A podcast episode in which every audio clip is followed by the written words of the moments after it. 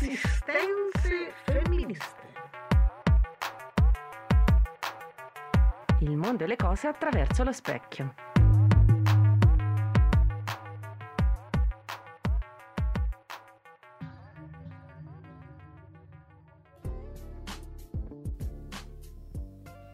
Bentornate a tutte, tutti e tutto all'autoradio. In questo caldo afosissimo, noi siamo sempre presenti sul pezzo. Anche oggi abbiamo una sorpresa per voi che spero vi stiate godendo un fresco in nostra compagnia. Non so come si godrà il fresco oggi, ma magari che ne so, in centro già si sta meglio, vero Mari? Certo. Che dici? Qui nelle vecchie Nelle- case perugine. nelle vecchie mura. E oggi siamo in compagnia di una nostra amica, una nuova amica dell'autoradio, Elena. Ciao Elena, Ciao a tutti e a tutte. una, una medica. Sì. E noi all'autoradio non ci facciamo mancare niente, pure nelle ultime puntate del palinsesto. E, mm, che ci racconterà un po' la sua esperienza, innanzitutto come donna medica, quindi un po' il suo percorso e quello che eh, in particolar modo negli ultimi tempi abbiamo ha vissuto e ha avuto modo di esperire nell'ambito lavorativo e personale, in quanto appunto la pandemia ha messo dura prova, immagino, l- molto questo aspetto, no? In qualche modo, sia da un punto di vista di impegno, ma da un, un punto di vista eh, sia di impegno scientifico, di impegno di cura, di impegno in- emotivo in- in molti, in molti punti, no? E quindi ecco, siamo qua e vorrei- poi le faremo delle domande, ma intanto le cedo molto volentieri la parola. Grazie. Eh, io sono appunto una medica, in realtà abbastanza in erba perché eh, ho studiato qui a Perugia e mi sono laureata nel, nel luglio del 2019 e eh, dopodiché ho fatto qualche mese di tirocinio e altre esperienze e poi mi sono abilitata proprio a marzo del 2020, quindi nel momento in cui poi è, è scoppiata, per dire questo verbo, eh, la, la pandemia. E, e quindi da subito, eh, come giovani medici e giovani mediche, siamo stati arruolati in un certo senso, anche se non mi piacciono molto le metafore belliche, però eh, ha suonato un po' così perché siamo stati chiamati a eh, comunque fa, dare il nostro contributo soprattutto nel, nel territorio. Infatti io ho lavorato eh, nelle, nelle USCA, le USCA sono, sono state un servizio che è stato creato così molto mm, dall'oggi al domani.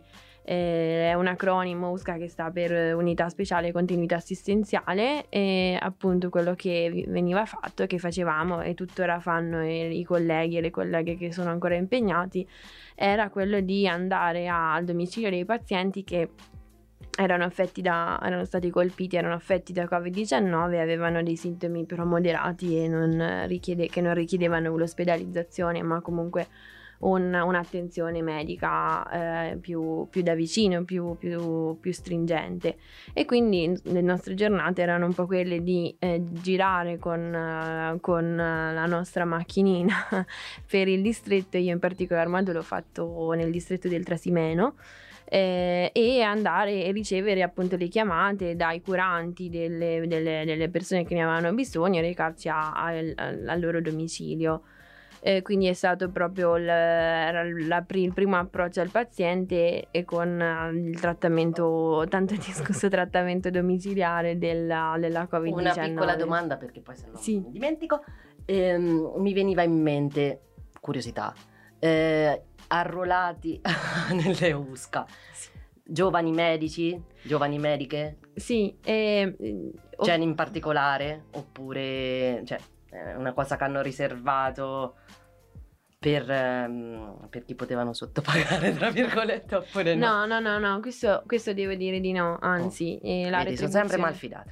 No, no, la retribuzione era, anzi, mm, c'è stato, è stato un po' il contrario, nel senso che eh, abbiamo anche un po' attirato le invidie del, del- della platea eh, per la retribuzione, perché mm, nel senso forse era, è, è stato quasi un po' il contrario, quasi per invogliare a fare. Certo, perché, la paura poi, eh, Beh, immagino, nei sì, domicili, all'inizio no? sì, nel senso all'inizio che non si sapeva neanche effettivamente basterà la mascherina, non basterà la mascherina, diciamo che eh, effettivamente la, a- la risposta a partecipare a questo servizio è venuta da po- poche persone, da pochi, da pochi Da medici. poche sì. coraggiose.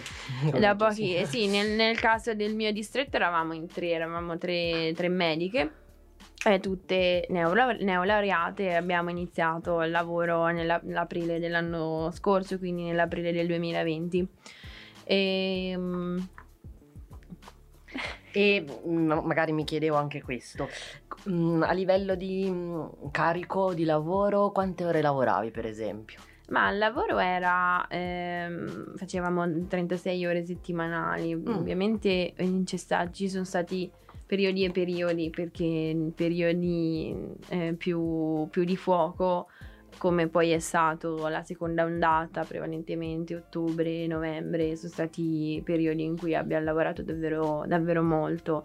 E non bastavano le 12 ore per poter seguire Ecco. i pazienti, quindi facevamo spesso anche eh, delle- de- de- dei rientri fino a mezzanotte, cose così, per poter comunque riuscire quantomeno a contattare tutte le persone che ne avevano bisogno. Certo. ecco. Certo. Mm. E mm, vabbè, no, continua, continua. Ah, Poi se pensavo- mi vengono in mente... Pensavo io appunto che in- non a caso il lavoro di cura, anche dal punto di vista della vera e propria cura sanitaria, è stato svolto da giovani femmine Eh, e mi chiedevo su questo se ci sia stata fiducia da parte di chi chiamava oppure se c'era diffidenza nel trovarsi di fronte a una persona che poteva essere considerata inesperta per l'età mm, magari. Mm, beh, sì, devo dire di sì. Cioè, all'inizio soprattutto la sfiducia veniva anche dai colleghi più grandi. eh, Maschi? Sì, ma devo dire... genere- Eh, battutacce, battutacce. Ovviamente mh, c'era un po' di eh, perplessità nel, nel poter affidare poi questo servizio a tre inesperte, diciamo, e da parte, da parte dei pazienti anche mh, lo recuper- la, la recuperavamo questa fiducia perché poi effettivamente lavorando, lavorando bene, almeno mi auguro, la recuperavamo, però inizialmente quando andavamo al domicilio c'erano dei- cioè, degli episodi anche divertenti in parte perché la prima, la prima visita che mi ricordo io ho fatto, proprio la primissima della mia vita da sola, è stata con la mia collega eh, da una signora che era in, in isolamento su un posto molto sperduto. Era di Latina questa signora, quindi noi arriviamo e scendiamo dalla macchina, lei ci vede e ci, ci guarda e fa: Ah, oh, ma c'avete la laurea almeno? quindi io, cioè, ero partita. Grazie signora. È stata Grazie. l'ammazzata iniziale della, della mia prima visita effettivamente come, come medico USCA e poi sì cioè comunque mh, molto passava anche dal linguaggio questa sfiducia nel senso che a volte a volte venivamo scambiate proprio per le infermiere cioè questa Eh certo, compe- do- donna, esatto. giovane, Esatto. voglio dire che tu come hai fatto a prendere la laurea in medicina? Cioè, non è possibile mica, eh. c'era questa, mh, diciamo, c'è questa comparta- compartimentalizzazione tra il medico d- uomo e l'infermiera donna. Poi appunto eravamo giovani, quindi spesso magari ci capitava sia al telefono che ci chiedessero ma possiamo parlare con il medico oppure magari quando andavamo al domicilio mi spesso capitava ma la visita noi aspettavamo la visita del, me- de- del medico la visita medica non la visita delle infermiere. Io dicevo no no aspetta cioè, in realtà lo sono Adesso arriva, guardi. esatto. E, e- e quindi cioè sì spesso, spesso capitava Ehm, è ovvio che mh, anche questo è abbastanza eh, cioè non, non- non dico giustificabile però appunto tutte le, le persone poi soprattutto magari gli anziani cioè, hanno Beh, questo retaggio culturale, culturale, che comunque certo. eh, non è neanche una colpa. Beh, eh, mm, riflettevo prima, ne parlavamo prima con Mari, eh, effettivamente che le donne entrino in facoltà di medicina è, è da poco in realtà.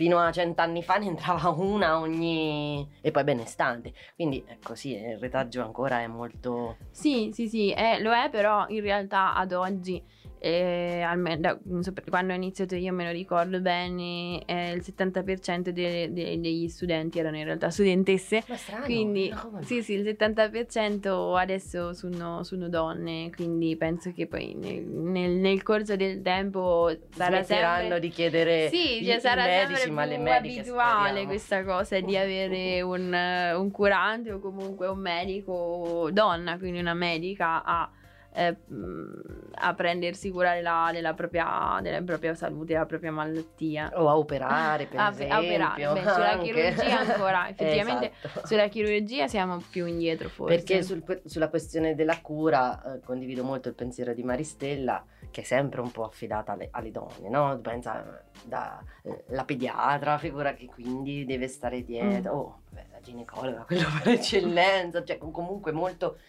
la medica demandata spesso a, a- a materie che Il riguardano qualche quando il cura, maschio no? si trova davanti l'urologa, Eh, perché Ah, noi siamo abbastanza certo. abituate a essere vero. gestite Eh. anche come pazienti. Da... l'urologa. Eh, ca- capita. Sì, sì, eh. beh, lo so. Sì, io ho visto gente andare in crisi. Sì, sì.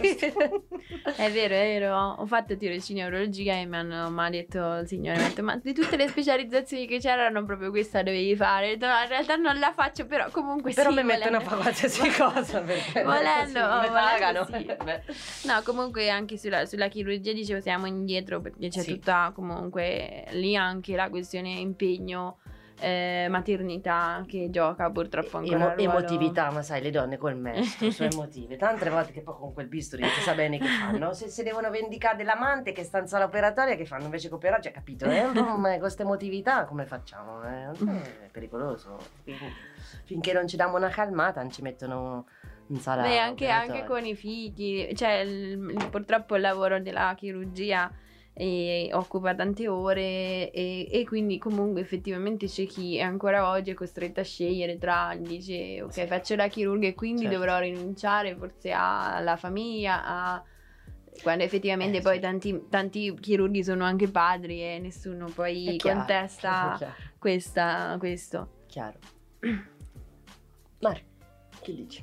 Quindi dopo questo scontro-incontro che hai avuto con i pazienti sottoposti a una particolare tensione in questa crisi pandemica, eh, le tue osservazioni, ecco, se la medicina, molti pensano che la medicina sia eh, far guarire le persone dalle malattie o eh, altri eh, pensano invece che bisogna mantenere un buono stato di salute della popolazione e dei singoli. Ecco, magari se tu hai avuto modo di approfondire questo. Sì, in realtà sì, e credo che eh, i primi a pensare che poi il ruolo del medico sia quello di riparare i guasti e quindi intervenire sulla malattia siano proprio i medici.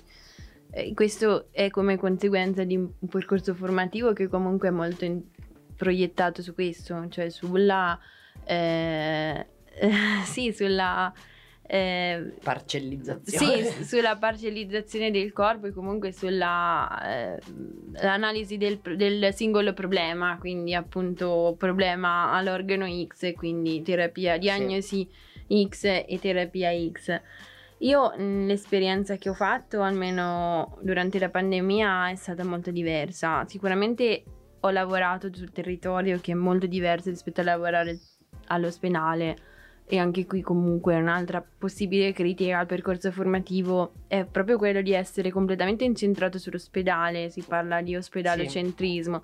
Eh, mh, poi c'è tutta un'altra parte che comunque viene molto spesso neanche considerata durante il percorso formativo, che è quella della cura di prossimità, che a mio avviso, per, per il mio modo di vedere la mia esper- e le mie piccole esperienze, è proprio là che si fa invece poi la salute. La cura di prossimità, quindi magari sì. spieghiamo, eh, nel senso quella che eh, è volta più al, anche al domicilio, no? Magari o comunque ai, evitando appunto l'ospedalizzazione ai piccoli, ai piccoli centri, alle piccole... Mh, è, è, è, tutto ciò che, che, riguarda poi anche l'aspetto della promozione della salute, della prevenzione delle malattie, tutto quello che poi può, eh, può effettivamente servire, intervenire prima che arrivi cioè, la, okay. la patologia, chiaro, diciamo chiaro. così. No, scusa che ti ho interrotto, ma era no, per... No, no, certo. E, uh-huh. la, real- la realtà che hai dovuto affrontare ti ha reso consapevole che c'erano delle carenze nella tua formazione o delle imperfezioni, qualcosa che secondo te si poteva migliorare? Allora, sì, sicuramente sì. E, tasto dolente per me quello sulla formazione perché non, non, non l'ho mai sentita effettivamente completa e da, da quasi subito ho sentito che comunque mancava qualche aspetto e, e io sulla formazione vorrei partire un po' da lontano, nel senso che vorrei, vorrei citarvi e raccontarvi di, di Macaccaro, che sicuramente mm, conoscerete. Lui era un medico del lavoro in realtà, e tra le tante cose che ha fatto, oltre a fondare eh, Medicina Democratica, che è una realtà attiva eh, tutt'oggi, c'è stata quella di eh, scrivere un manifesto su, eh, intitolato Per una medicina da, da, rinnovare. E lui già nel, nel 71 in cui risale, l'anno in cui risale questo manifesto, eh, criticava la, eh, il bioriduzionismo della, dell'insegnamento medico. E proprio lui appunto dice che si basava su un approccio eh, di, di, postulati di normalità anatomica e fisiologica di un uomo astratto che poi non è reale. E mm, in questo modo il medico por- veniva portato a concentrarsi sulla, sulla patologia che, che, incontrava e non faceva poi causo, a ca- caso scusate, quelle che erano le cause delle cause delle patologie, quelle che lui chiama e successivamente sono iniziati a chiamare determinanti effettivamente sociali e strutturali delle malattie. Io credo che questo pensiero, il pensiero di Macaccaro, sia più attuale che mai ad oggi, per quanto lui lo, lo, formulava negli anni 70. In realtà poi la medicina è diventata sempre più specialistica, sempre più settoriale e, e questo è quello che effettivamente poi a livello formativo viene, viene insegnato, un insieme di materie, un insieme di esami da dare, da superare, che si concentrano sulla, sulla singola, sul singolo apparato. E, e, e, appunto si parla di bioriduzionismo, come, come dicevo prima, proprio perché è tutto basato su una conoscenza di tipo biologico e eh, mh, mm, che riduce quindi mh, mm, la complessità dell'uomo a un insieme di cellule, di apparati e tessuti. Per quanto poi tanti pensano che effettivamente sia questo, cioè eh, il medico si occupa del, dell'aspetto biologico e poi degli altri aspetti se ne occuperà qualcun altro, che vabbè, può darsi, però poi questa compartimentalizzazione non la ritrovi nella, nella realtà della, della, cura che poi vai a, a fare. Esatto, sì. È molto interessante questo aspetto, no Mari? Che dici tu? Devo dire che non a caso, proprio negli anni 70, di cui abbiamo parlato, anni 70 nati dal fracasso, non dal rumore, ma dall'avere rotto dei vecchi stereotipi che molti studiosi in molti settori hanno cercato poi di portare come nuovi indirizzi di studio, di ricerca, ma anche di approccio certo. verso gli certo, umani. Certo. Per, e non a caso Maccacaro era un grande amico di Dario Pacino, ecco, che di cui l'amore di Marispera. Il mio... Eh. Vabbè, ma vedi, sono persone che tornano, eh, tornano e ritornano. Erano andati insieme in Cina a vedere proprio l'approccio complessivo che dava la medicina cinese, reintroducendo anche vecchi modi di avvicinarsi all'intero individuo, non però magari nel, nella sua socialità o nel suo tipo di lavoro, e erano andati proprio a vedere come si sviluppava e che Eh, tipo di influenza, che cosa potevamo imparare, perché non è che dobbiamo solo insegnare, ma che Certo. diciamo l'uomo europeo è abbastanza Beh, poi eh, erano gli, gli anni di Basaglia anche, Erano non pensare, cioè come veniva, effettivamente sono lotte che ancora, è molto bello sentire una giovane medica che si appassiona a queste cose e che ci mette proprio la, la- la sua vita, è molto molto molto bello. Viste queste carenze che hai rilevato un pochino quando ti sei trovata a dover applicare quello che avevi imparato, poi hai deciso di continuare comunque a formarti tu. Sì, adesso sto facendo un percorso di specializzazione a Torino in ehm, igiene e medicina preventiva, ma in realtà è un po' tutto quello che riguarda la sanità pubblica.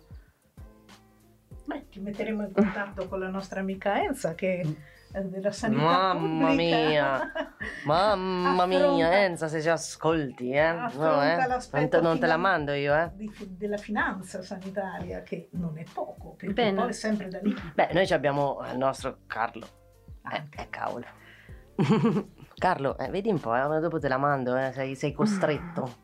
Martina citava Carlo, ma eh, c'è un lavoro che qui si sta facendo che è molto importante, su- la definizione degli ecodistretti, quindi individuare delle aree di cui sicuramente la salute è una componente fondamentale che è legata al territorio, all'ambiente, alle sue condizioni, alle condizioni eventualmente di inquinamento, a volte anche a quelle poco visibili, che è un aspetto magari meno evidente per la Sì. medicina. Sì, perché cioè, comunque il connubio adesso come adesso, secondo, secondo me ma è, evide- è evidente che è fondamentale il connubio tra eh, medicina e che, che veramente riesca a uscire dal- dai compartimenti stagni del biologismo e che eh, riesca a eh, collaborare con altri settori sociali e per esempio ci sono alcune esperienze anche in Umbria, no? E lei, lei appena citate. E mm, magari, non so, nella tua esperienza, quanto se, se magari vieni snobbata per la tua scelta anche dai tuoi coetanei colleghi che magari Beh. scelgono specializzazioni più blasonate? Beh, sì, c'è abbastanza più che altro è difficile quasi spiegare quello che, che- che fa uno che vuole fare sanità pubblica perché eh, spesso le persone restano interdette rispetto a che, cioè, ma proprio per il concetto che c'è no, del medico che appunto è qualcuno che cura le malattie, allora se non curi le malattie poi che medico sei, cioè a che servi, in fondo a che servi. E, mm, e comunque in realtà poi la pandemia l'ha, l'ha dimostrato, l'ha dimostrato ampiamente che proprio i contesti in cui le persone si trovano a nascere, vivere, crescere invecchiare sono proprio quelli- quelle- quei determinanti che tornando a Macaccaro eh, de- determinano appunto, causano le, le- le malattie e causano a volte anche, speriamo, anche la salute. Quindi sicuramente l'approccio che manca è quello di un approccio alla salutogenesi più che alla patogenesi, no? Quindi se normalmente abbiamo dei medici che sono concentrati sulle malattie, quindi sulla patogenesi, servono anche medici che siano concentrati su quella che invece è la salute, su come mantenerla, su come conservarla e su quelli, sul- nel lavorare su quelli che sono i, eh, effettivamente le, appunto le, le- le condizioni che possano mantenere le persone in salute. Ehm, E, e- e su questo sicuramente cioè, la, la- la formazione è, è- è inesistente, io posso dire che è, è inesistente. Mi viene in mente il Parini, ode alla salubrità dell'aria. Già nel Settecento stavano avanti da un certo punto di vista, no? È una Eh, contribuzione la, la in medicina, termini, la no? medicina sociale nasce ne- nel Settecento. Esatto. Eh, nel Settecento con ehm, un, un signore che mi piacere- di cui mi piacerebbe raccontarvi perché eh, lui eh, eh, sosteneva che il medico dovrebbe essere l'avvocato naturale dei poveri e, e perché lui era stato, era stato lui era un patologo innanzitutto. Era un patologo eh, che quindi studiava le cellule al microscopio e era stato chiamato dal, dal governo prussiano per andare in Bassa Slesia, se non sbaglio, a studiare dei casi che c'erano stati di, di un'epidemia, respi- un'epidemia respiratoria e lui andò con tutte le buone intenzioni, era un'epidemia di tifo se non sbaglio.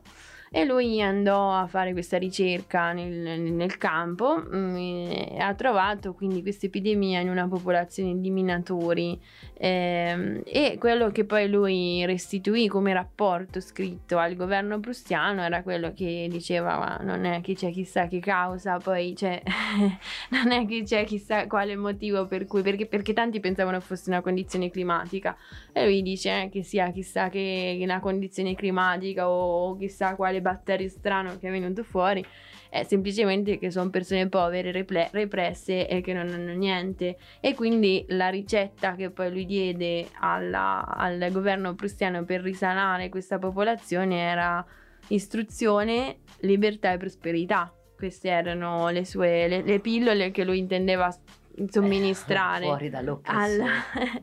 e lui appunto i, i, elabora questa teoria del, della, delle cause multifattoriali delle malattie.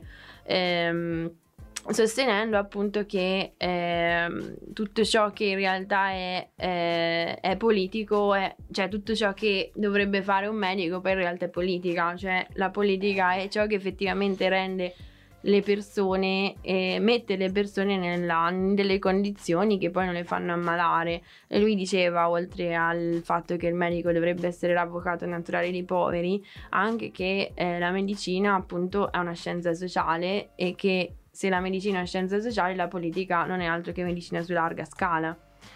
Sulla questione della, dell'avvocato naturale dei poveri vorrei soffermarmi perché credo che sia un altro aspetto molto carente della nostra formazione, che sia proprio questo, cioè non, non, non, sappiamo quali sono le cause delle malattie e che quindi le cause delle malattie risiedono in queste, mm, in queste, in queste condizioni sociali, economiche, lavorative, eccetera. Ma non sappiamo neanche che poi è anche il nostro ruolo mm, far vedere a qualcuno che è che sono proprio queste le cause delle malattie, cioè quello che, quello che voglio dire è eh, una volta che io da medico mi rendo conto che c'è qualcuno che sta più male degli altri proprio perché è messo in delle condizioni diverse. Allora il mio lavoro è finito lì e dico ok, ho, riscontrato che eh, i poveri e quelli che sono poco istruiti stanno più male. Però fatto, no, cioè secondo me non è, e non, non, proprio secondo me, tutti quelli che poi fanno medicina sociale ancora oggi, e lavorare nel medico e il ruolo politico del medico è proprio quello di portare queste, queste evidenze a chi poi ha un potere decisionale, un potere politico e quindi un po' quello poi di essere un garante, appunto l'avvocato dei poveri o comunque un garante del diritto alla salute di tutti e tutte.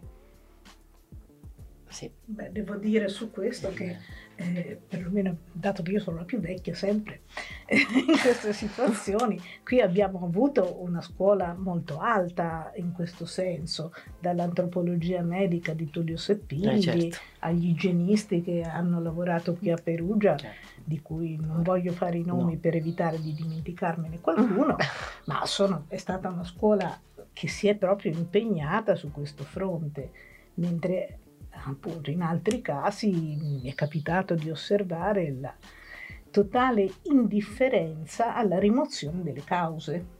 Uh-huh. Rim- rimuovi solo gli effetti, i sintomi, Ma certo, che non è un buon modo. Poi c'è, c'è la compiacenza, cioè, che è diverso. Anche... Beh sì, comunque eh, evitare di parlare delle cause, eh, anche quella è una scelta abbastanza cioè, appunto, eh, quello, beh sì, comunque relegare il medico al suo ruolo tecnico è una scelta che sicuramente fa comodo a chi, alla, alla classe dominante che non ha sicuramente il piacere che qualcuno vada lì a dire ma di chi è la responsabilità? Cioè, allora è meglio che stiamo tutti zitti e ritorno a Macaccaro, sono un po' fissata con Macaccaro, però lui diceva le università in questo modo creano delle, cioè sono delle fabbriche di consenzienti. Esatto.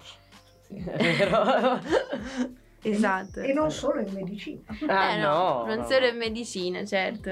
Ancora per- Beh, va- va- vai a chiedere a Gubbio quello che succede con le cementerie Barbetti e lo schifo che Magari vogliono fare che se non c'erano Ci, ci bruciamo anche qualche rifiuto solido urbano. ma, l'altro. ma loro non ce li possiamo bruciare che dici? no perché viene troppo schifo poi c'è inquiniamo a vita davvero Comunque un inquinamento che si aggrava. Vai. Quindi in qualche maniera possiamo dire che l'aver dovuto affrontare sul territorio e nelle case delle persone una situazione che era eccezionale per tutti e tutte, in qualche modo ti ha reso più consapevole di quale poteva essere la tua scelta di lavoro nella medicina. Sì, eh, sicuramente sì. Ehm, effettivamente vedere da vicino appunto le- le- le condizioni in cui si trovano poi le persone che stanno male e quali sono i loro effettivi bisogni è qualcosa che ti porta appunto a chiederti ma c'è qualcosa che posso fare a monte? Cioè io adesso sto arrivando qui perché questa persona sta male, ma c'è qualcosa che io possa fare a monte? E quindi poi la scelta del percorso anche formativo che che, che ho, che ho intrapreso è proprio dettato su questo, cioè quella di lavorare poi magari spero su delle politiche, si parla in salute in tutte le politiche, quindi di lavorare per poter far sì che l'aspetto della salute e dell'equità sia effettivamente messa a, a priori su tutte quelle che sono poi le scelte politiche che riguardano anche ambiti diversi, cioè dall'urbanismo, cioè sicuramente facciamo più salute facendo, non lo so, una, una legge sull'urbanistica o sui trasporti piuttosto che una legge, o piuttosto che una riorganizzazione del sistema sanitario. O cioè- magari su un'agricoltura di minore impatto. Esatto, affidare la salute al sistema sanitario è forse qualcosa che si è visto essere, essere un errore. Io, per dire, le, le persone che visitavamo spesso, spesso era richiesto il nostro intervento per delle situazioni che erano poco cliniche, cioè nel senso erano, era richiesto perché eh, anziani, magari la, la moglie era in ospedale, l'anziano era rimasto solo, oppure persone che non sapevano parlare l'italiano, che avevano il covid e quindi dovevano essere in un certo senso anche loro messe nel- nelle condizioni perché avevano il loro diritto al significato per usare questa espers- espressione dell'antropologia medica. Cioè un diritto al significato che comunque il medico che deve garantire o comunque persone che appunto erano, vivevano in condizioni disagiate che non potevano quindi isolarsi dal restante nucleo familiare perché non avevano magari Certo, avevano una sola stanza, due stanze, un solo bagno. Quindi poi comunque anche la malattia c'è un impatto sicuramente diverso in base a, a chi e dove colpisce. Ecco. esatto quindi abbiamo appreso sicuramente oggi Devo dire che abbiamo ribadito che la malattia è, è anche un fattore e soprattutto probabilmente un fattore sociale e Mari vuoi aggiungere qualcosa? Ma volevo dire che mi sembra che Elena abbia affrontato tanti aspetti eh, che ehm, fortunatamente o Ma poi per la sua giovane età, per la diciamo giovane che- età, fortunatamente si è trovata a dover mettere a fuoco a cui a volte neanche noi Sì. in quanto ricercatori di uno stato di salute, no, ricercatori ognuno per sé. Ma io tanto, io mica sta- tanto, de- su questo devo stare zitta, non posso dire niente. Io, io e la salute non siamo... siamo abituati a pensarle, a definirle, anche dargli un nome, perché anche questo è una cosa importante.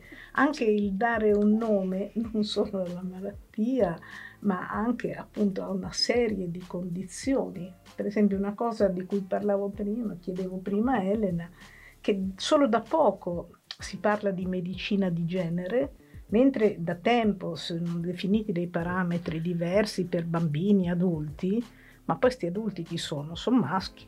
E sono Ah, maschi eh, di paesi generalmente industriali che vivono certe condizioni. Anche stasera abbiamo parlato poi sostanzialmente o giustamente di quello che un po' conosciamo, ma ci sono condizioni ben diverse magari in altre aree del mondo. Sì, la, la medicina di genere è qualcosa che, per esempio, anche questa con la pandemia è venuta molto fuori, con i vaccini, per dire, cioè nel senso, eh, se la sperimentazione riguarda soprattutto, soprattutto maschi e, eh, e, e poi è difficile adattare, cioè siamo effettivamente siamo diversi, dal punto di vista biologico siamo diversi sicuramente e quindi diverse ma migliori. allora, e... grazie Elena perché sei stata Ah, davvero tanto tanto tanto gentile, disponibile e anche utile direi. E...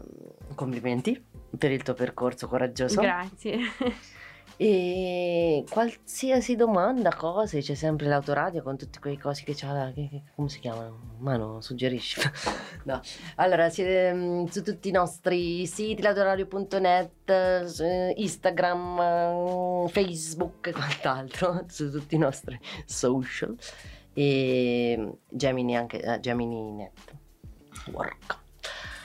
E sto- sto scherzando ragazzi, ovviamente. Comunque seguiteci, continuate a seguirci e per qualsiasi cosa eh, potete fare domande e mm, saremo a vostra disposizione sui nostri eh, social. Alla prossima puntata e probabilmente sì, ci sarà forse Sì, una, un chissà, giorno, un giorno, qualsiasi, fra- eh, tra un po', tra, Fra un po', tra molti, tra un po'. pochi. Prima molto- di Ferragosto sicuramente. Vabbè, grazie della pazienza e dell'attenzione. Alla prossima! E grazie a tutte.